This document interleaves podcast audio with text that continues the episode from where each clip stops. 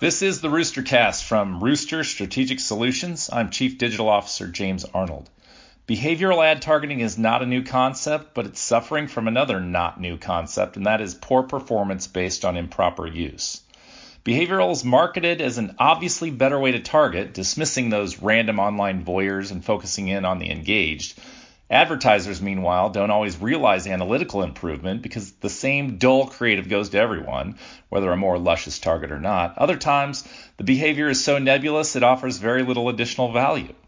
Worse, it isn't all that great for suppliers. A Wall Street Journal report on a university study announced uh, later last week that publishers gain only an average of 4% of revenue by deploying behavioral targeting, mostly due to the ad stack eating away at the increased prices. There are many ways to take full advantage of the right behaviors. Marketing automation, for one, has to have, be, have this in the matrix. It just takes a solid, educated plan up front, full awareness of the data and speed of that data availability. Ask more questions, or let a consultant like Rooster ask on your behalf. This is the Roostercast.